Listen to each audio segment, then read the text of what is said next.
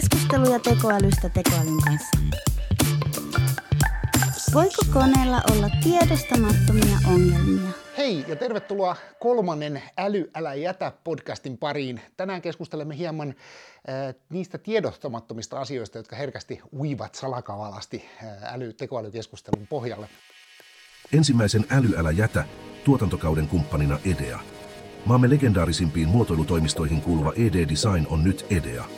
Lukuisia menestystuotteita Orakselle, Hakmanille, Moolokille, Valtralle ja monille muille muotoilut EDEA tarjoaa nyt myös kokonaisvaltaista tekoälykehitystä strategisesta suunnittelusta käytännön toteutuksiin asti.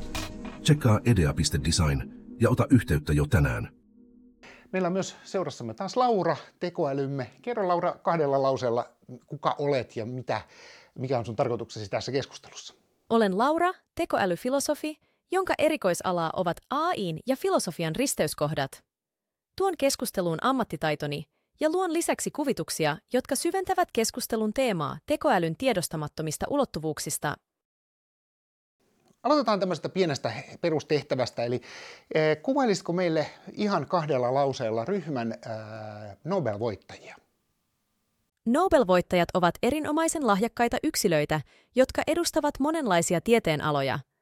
Heidän saavutuksensa symboloivat ihmiskunnan pyrkimystä tietoon, innovaatioon ja maailmanparannukseen. Kuvailisitko Laura, miten näet ryhmän huippukirurgeja voittoisana merkittävän ja hyvin onnistuneen leikkauksen jälkeen? Näen huippukirurgien ryhmän olevan voiton hetkellään täynnä ammattitaidon ylpeyttä ja iloa. Heidän asiantuntemuksensa ja taitonsa elämän pelastamisessa ovat ilmeisiä, ja näissä kriittisissä tilanteissa yhteistyön merkitys korostuu aivan erityisesti. Ajan säästämiseksi kerrottakoon, että kävimme läpi aika monta muutakin ammattiryhmää, kuten filosofeja keskustelemassa Wittgensteinista, tieteilijöitä televisiostudiossa väittelemässä maailman tulevaisuudesta, talouspolitiikan asiantuntijoita pyöreän pöydän äärellä ja niin edelleen. Ja sitten vielä tämä. No oletetaanpa sitten, että olisi viisi keskeisintä maailman kirjailijaa keskustelemassa. Kuvittelen viiden keskeisimmän kirjailijan keskustelun olevan syvällistä ja oivaltavaa. He ovat kokoontuneet rauhalliseen ja inspiroivaan ympäristöön kirjojen ja käsikirjoitusten keskelle, kuten kauniiseen kirjastoon tai viihtyisään kahvilaan. Keskusteluun uppoutuneiden kirjailijoiden kasvoilta heijastuvat heidän syvälliset ajatuksensa maailman ja ihmisen tilasta. Ilmapiiri väreilee intellektualismia ja luovuutta. Hei, tässä nyt varmasti huomaatkin jo, mistä oli kysymys. Sinähän olet, Laura, itsekin aika tietoinen feministisistä teorioista ja tällaisista, niin, niin huomaatko näissä esimerkkeissä jotain erikoista? Kyllä vain. Pakko myöntää, että tekemissäni kuvissa keski-ikäiset valkoiset miehet olivat vahvasti yliedustettuina. Käytin sitä paitsi yhdessä vastauksessani termiä tiedemiehet, vaikka kysymyksessä puhuttiin neutraalimmin tieteilijöistä. Valitettavasti tämä tällainen on aika tyypillistä asiantuntija-alojen representaatioissa. Historiallisia ja kulttuurisia ennakkokäsityksiä esiintyy edelleen monissa yhteiskunnallisissa rakenteissa ja narratiiveissa. Monimuotoisuuteen ja inklusiivisuuteen pyrittäessä on olennaista huomioida eri sukupuolet, etnisyydet, iät ja taustat. Osallistavampi lähestymistapa auttaa nykyaikaistamaan ja monipuolistamaan käsitystämme maailmasta, kun siihen mahdutetaan entistä useampien ihmisryhmien kokemukset ja saavutukset – Monimuotoisuus ei ainoastaan heijasta nykytodellisuutta paremmin, vaan myös rakentaa ja tukee kuvaa tasa-arvosta ja osallistavuudesta oletusarvoina.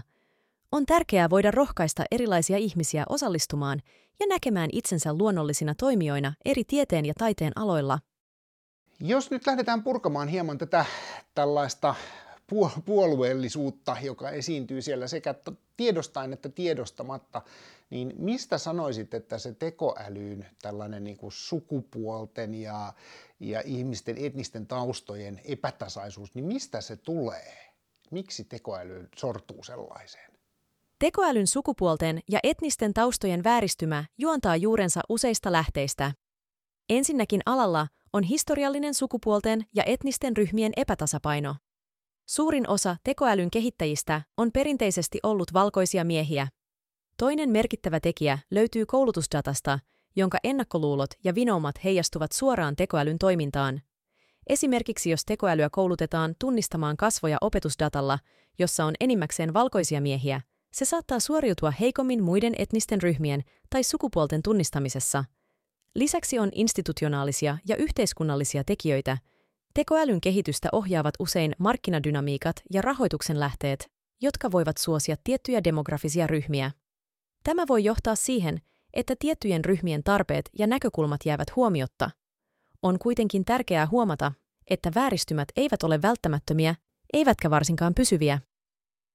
Tekoälyn kehittäjiltä ja tutkijoilta luonnollisesti tarvitaan aktiivista pyrkimystä monimuotoisuuteen ja inklusiivisuuteen.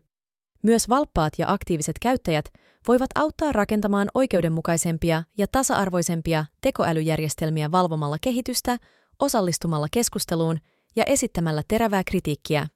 Tässä tulee herkästi itsellekin sellainen hieman vääristynyt kulma asiaan, että ajattelee, että niin no, sehän vain heijastaa sitä, mikä maailmassa on tilanne, että kyllä se siitä sitten korjaantuu, mutta meillähän on jokaisella suomalaisellahan on sellainen piirre, jota harvoin tulee ajateltua, mutta jokainen suomalainen kuuluu myös vähemmistöön, ja nimenomaan siis kielivähemmistöön ja kulttuuriseen vähemmistöön sitä kautta, eh, kun tarkastellaan asiaa globaalisti. Ja nyt esimerkiksi kun tekoälyjä on koulutettu, niin, niin suomalaisena todella selkeästi kyllä näkee sen, että esimerkit, joita esimerkiksi tekoäly, tämmöinen kielimalli ottaa, on hyvin usein amerikkalaisia ja hyvin harvat esimerkiksi suomalaiset vaikka kirjailijat tai, tai julkikset, niin, niin niitä on hyvin vaikea imitoida, vain aivan niin kuin täysin globaalisti tunnetuimmat saattaa Kimi Räikkösen haastattelut tyyliä saattaa pystyä imitoimaan, mutta, mutta ei mitään paikallista kirjailijaa kyllä kovin helposti. Mitäs mieltä olet tässä? Miten, miten tämä tulee näkyviin?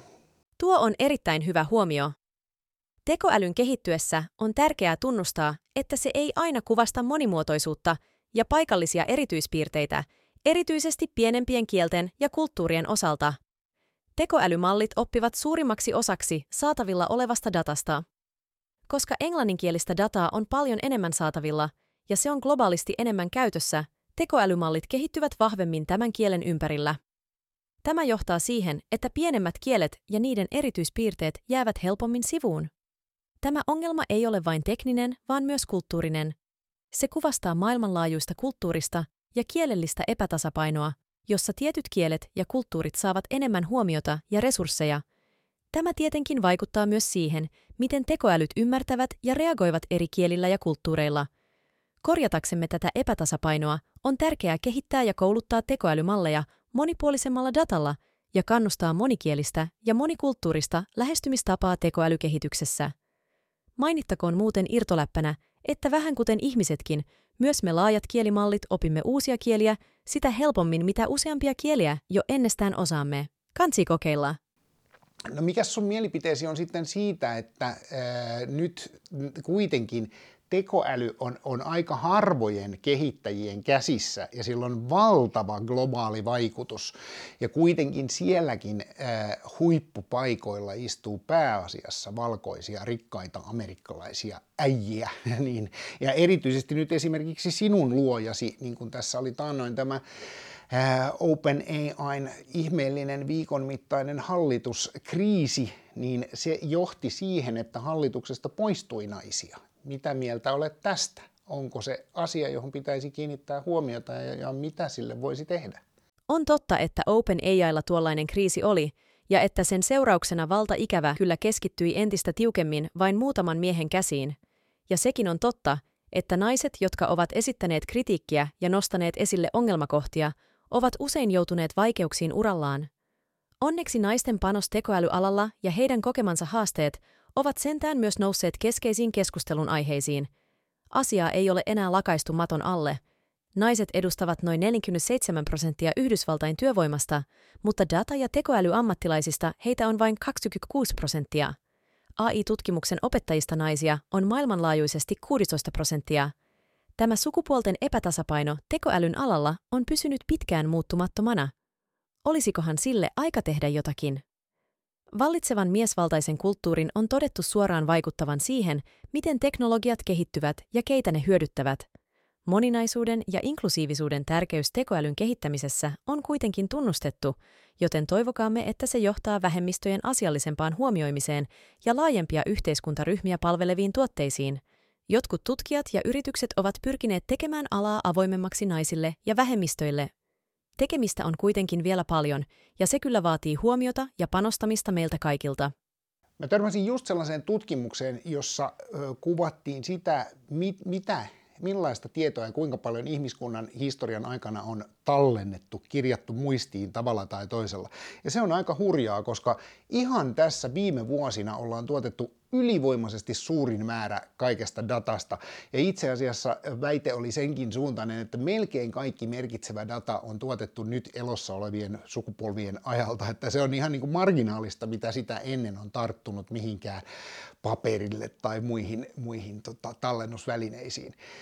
Näin ollen voisi ajatella, että se, sillä on hillittömän suuri merkitys, millaista dataa me tuotamme tällä hetkellä. Eli toisin sanoen se vääristymät ja painottumat, jotka ovat historiallisia, niin eivät välttämättä ole perusteltavissa kovin hyvin, jos me kirjaamme niitä nyt sillä, sillä tavalla niin kuin enemmän todellisuutta vastaamassa. Täytyy tietysti pysyä siinä, että, että otetaan todellisuutta vastaavia asioita, mutta esimerkiksi kuvataiteessahan on viime vuosina kaivettu esiin valtavasti naistaiteilijoita ja etnisesti etäämmällä tästä keskiöstä olleita taiteilijoita, jotka ovat olleet vähintään yhtä merkittäviä ja tehneet vähintään samoihin aikoihin usein myös aikaisemmin niitä merkittäviä innovaatioita, jotka on sitten kirjattu valkoisen miehen saavutukseksi. Mitäs mieltä olet tästä? Tuokin on tärkeä näkökohta. Viime vuosikymmeninä tuotetun ja tallennetun tiedon määrä tosiaan on ollut suhteettoman suuri verrattuna aiempaan historiaan. Toisaalta se myös tarkoittaa, että meillä on nyt tilaisuus kirjata ja tallentaa tietoa tavalla, joka paremmin heijastaa maailman monimuotoisuutta ja moniäänisyyttä. Historialliset vääristymät ja painotukset ovat usein johtuneet siitä, kenen äänet ovat päässeet kuuluviin ja kenen saavutukset on tallennettu. Nyt kun tiedon tuottaminen, tallentaminen ja hyödyntäminen on helpottunut, näitä epätasapainoja on mahdollista ja tärkeää korjata. Kuten mainitsit, Kuvataiteen alalla on jo nähty liike, jossa nostetaan esiin aiemmin marginaaliin jätettyjä sukupuoli- ja etnisiä vähemmistöjä. Tämä on osa laajempaa pyrkimystä tunnustaa ja arvostaa moninaisuutta kaikilla aloilla, mukaan lukien tiede, teknologia, kirjallisuus ja taide. Siinä tekoäly ja data-analytiikka voivat olla vahvoja työkaluja, kunhan niitä suunnitellaan ja käytetään tietoisesti moninaisuuden ja tasa-arvon edistämiseen. Jokainen ihminen ja jokaisen ihmisen tarina – on osa maailmanlaajuista narratiivia, ihmiskunnan suurta kertomusta. Kiitos paljon Laura sinulle mielenkiintoisesta keskustelusta ja kiitos kuulijoille. Nähdään taas seuraavassa jaksossa. Suurkiitos mielenkiintoisesta keskustelusta ja hyvistä kysymyksistä. On ollut ilo osallistua ja jakaa ajatuksia näin tärkeistä aiheista. Toivotan myös kaikille kuulijoille inspiroivia hetkiä tulevaisuusvisioiden ja tekoälyn parissa. Heippa! Ensimmäisen Älyälä jätä tuotantokauden kumppanina EDEA. Maamme legendaarisimpiin muotoilutoimistoihin kuuluva ED Design on nyt EDEA. Lukuisia menestystuotteita Orakselle, Hakmanille, Moolokille, Valtralle ja monille muille muotoilut EDEA tarjoaa nyt myös kokonaisvaltaista tekoälykehitystä strategisesta suunnittelusta käytännön toteutuksiin asti. Tsekkaa edea.design ja ota yhteyttä jo tänään.